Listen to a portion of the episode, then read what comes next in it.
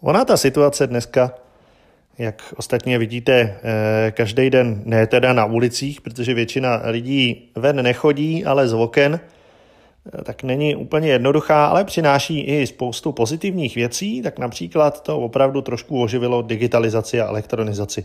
Tu takzvanou digitální transformaci, jak o ní pořád všude jako mluvíme, a nejenom my u nás v Čechách, ale i celosvětově, tak koronavirus teda pravda trošku rozjel.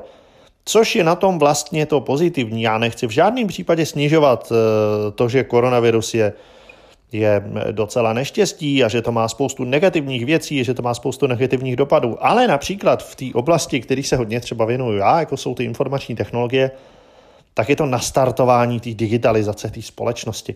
To, co se vlastně nikdy nikomu nepovedlo, to, co se nepovedlo ani Apple, to, co se nepovedlo ani Microsoftu a Google s jejich cloudovými službama, to, co se nepovedlo velkým firmám, který se pokoušeli digitálně transformovat do 21. nebo 22. století, to, co se v žádném případě nepovedlo vládám, tím nemyslím jenom naší, tím myslím jako obecně, jo?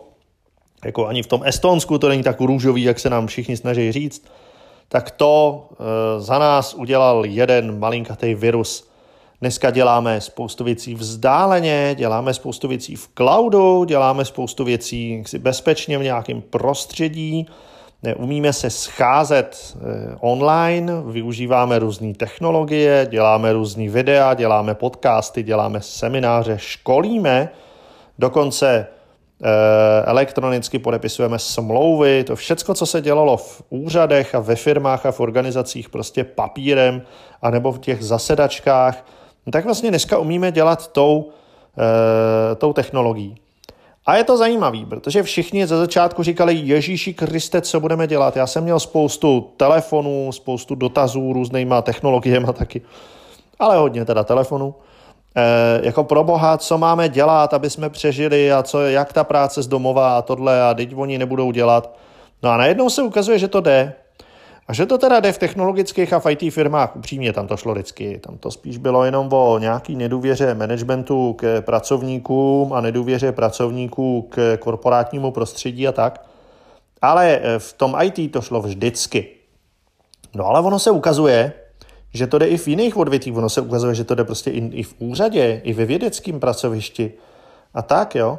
Eh, já eh, působím taky jako vědecký pracovník v rámci Akademie věd eh, ve středisku společných činností. To není reklama, páč, on žádnou vědu nedělá. Taková ta servisní organizace, která se právě stará o to, aby vědci jako fungovali. A musím říct, že mě strašně příjemně překvapilo, jak tam v takovémhle typu servisní, ale vlastně vědecké organizace, tak jak se tam ty online technologie jako rozběhly a rozjeli.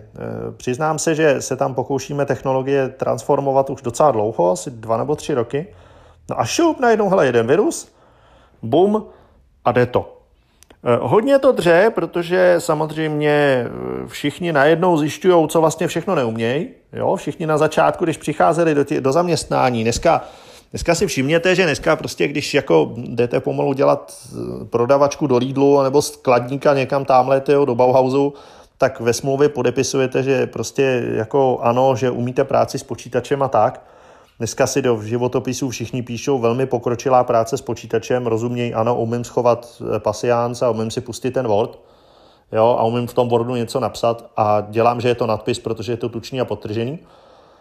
E, ale e, ukazuje se, že takováhle pohroma vlastně dokáže velmi rychle lidi donutit se naučit používat technologie, kterých se předtím třeba i báli, u kterých neměli čas se je učit. Jo, třeba takový ty Microsoft Teams a Google Meet a, a prostě, eh, já nevím, všechny tyhle ty různé technologie od těch třech nebo čtyřech velkých cloudových společností, no bum, najednou to jde a je to úplně neuvěřitelný, jak strašně snadno to jde. Ty lidi byli ze začátku prostě úplně na prášky, všeho se báli, když se to do nich pokoušelo nadspat vedení příslušné firmy nebo organizace nebo úřadu, tak to jednak nechtěli, tak se toho obávali Jednak vlastně trošku se, e, zejména v té státní správě, hledali důvody, jako proč to nejde. No a najednou to jde. A najednou ty lidi sami zjišťují, je, hele, ono to funguje, ono je to vlastně docela pohodlný. Samozřejmě je tady taková ta ponorka už, že ty lidi, prostě já, já mám kamaráda a kamarád říká, hele, prosím tě, já potřebuji, aby začal prostě fungovat Bauhaus, protože já si potřebuji dojet koupit do Bauhausu sekeru, abych mohl povraždit rodinu a pak dělal, že umřeli na koronavirus. Ale E, takže ta ponorka a takový to, že prostě najednou jsme, jako ty rodiny jsou najednou 24 hodin denně spolu, někdy i 48 hodin denně, že jo, e, podle toho, kolik je lidí v rodině, tak jako je to stresující, je, ale ta samotná práce z domova funguje, může fungovat, lidi se to učej, najednou dostali vlastně jako povinnost a dostali to jako ráno z čistého nebe, že to prostě musí dělat vzdáleně, ale a ono to jde.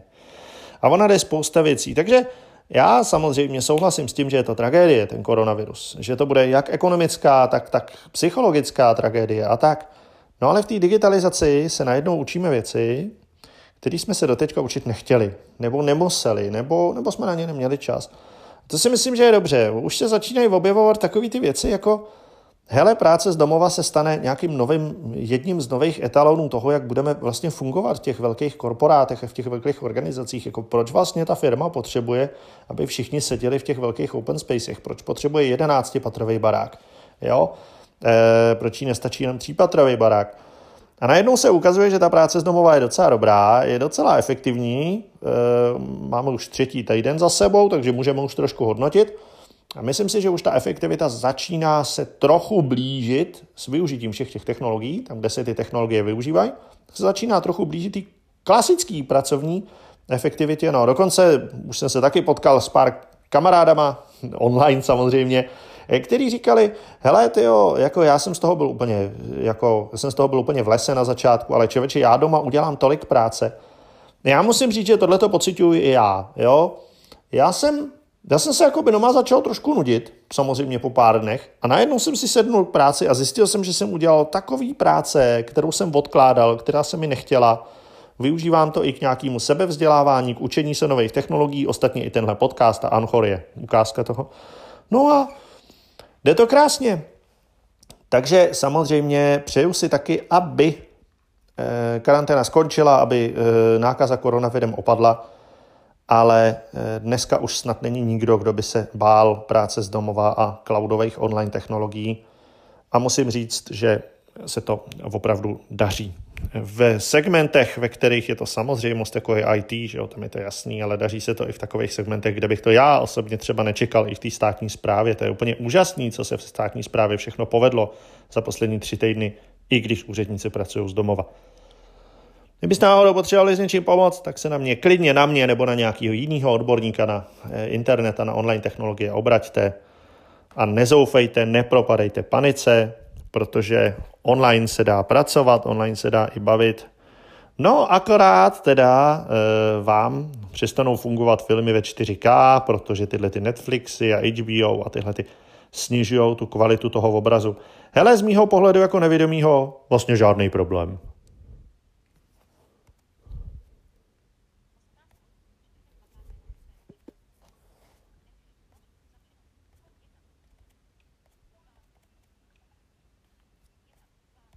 Jste si mysleli, že bude konec, co? A on měl být, jenomže mě se mezi tím zamknul iPhone a já musím nejdřív odemknout v obrazovku, abych mohl zastavit nahrávání. Ach jo, hold jsem mluvil moc dlouho, to se nedá nic dělat.